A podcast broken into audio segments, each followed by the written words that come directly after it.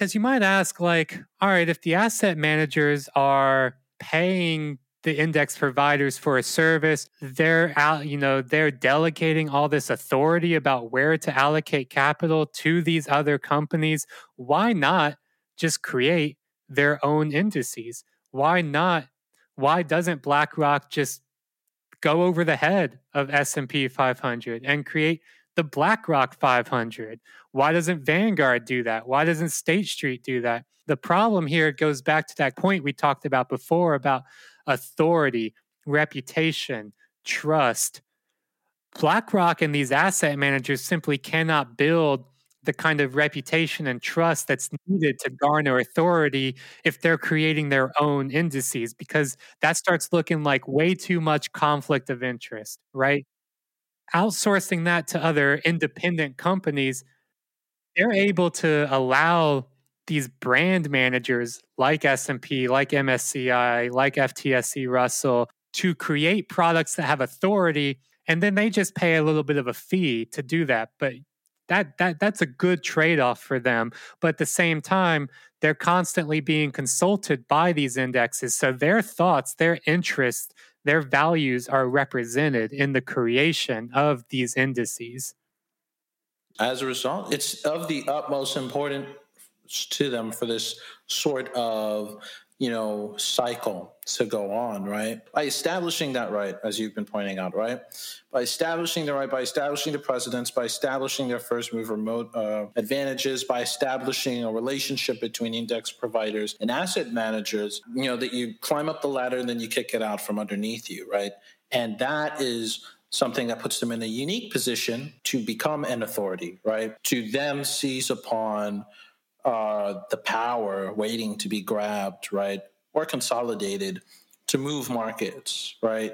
And there are a few ways in which they're able to move markets uh, through this private authority, right? The main one that the researchers point out is standard setting, right? As we've talked about before, when it comes to technology, right, standards are of the utmost importance because technology is an artifice, and it's also political. It's a, you know, technical systems have politics, and choosing what technical system is going to be pursued uh, for what reasons, why, how, who's going to be designed in mind for, so on and so forth, you're making a lot of political decisions. And similarly so, standards being set in corporate governance are making a lot of decisions about what type of relational, you know, dynamics are being allowed in a corporation, what types of corporations, what type of industries, what type of arrangements are going to be prioritized or excluded or included, you know, in this game of allocating capital, right?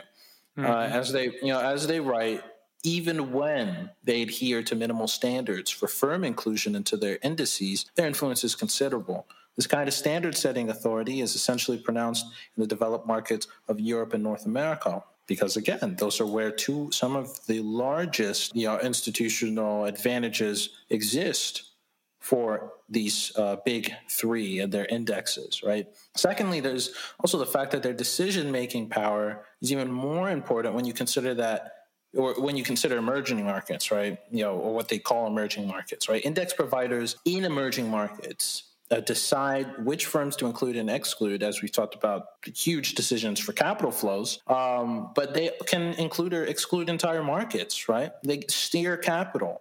To steer capital away or towards one industry over another has huge ramifications, not just for the people on the ground, but also for the state, right? You know, this makes me think of in the nineties, Noam Chomsky used to talk about this metaphor for capital flows as a sort of a virtual Senate that could impeach social policies mm. uh, by, you know, uh, threatening capital strikes um, and redirecting capital flows. And that international trade organizations should be best thought of as ways to formalize the ability of capital to veto uh, decisions pursued by governments elsewhere under the guise of hostility to investment, right? Mm-hmm. Free markets and so on and so forth. Similarly here, uh, political economic implications for the state are that certain firms, certain structures, certain debts, certain liquidities, you know, certain arrangements are going to have to be pursued to fit into indices, much in the way or similar in the way that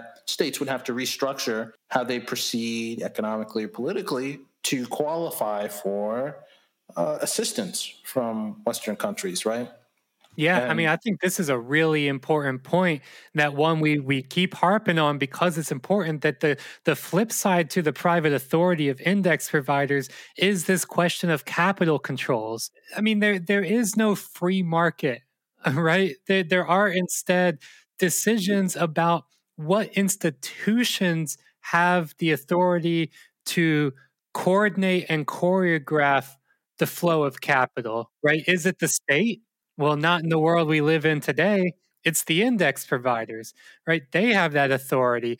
It, it, it's it, never, never, never is there an instance where it's just this fucking like Friedman-esque anarcho-capitalist, right? Like whatever, you know, people just make their decisions, right? Maybe that was somewhat the case in the in the heyday of like, like the the active hedge fund and equity fund uh, management, right? Where you actually did have like individual stock pickers and portfolio managers and billionaires making decisions about where to put money. But that authority has now been outsourced, delegated to uh, another like really a transnational governing body of capital in the form of index providers, hand in hand with these passive asset managers. Now, before we get rolling on these uh, the, the, these two forms of private authority that you just beautifully laid out,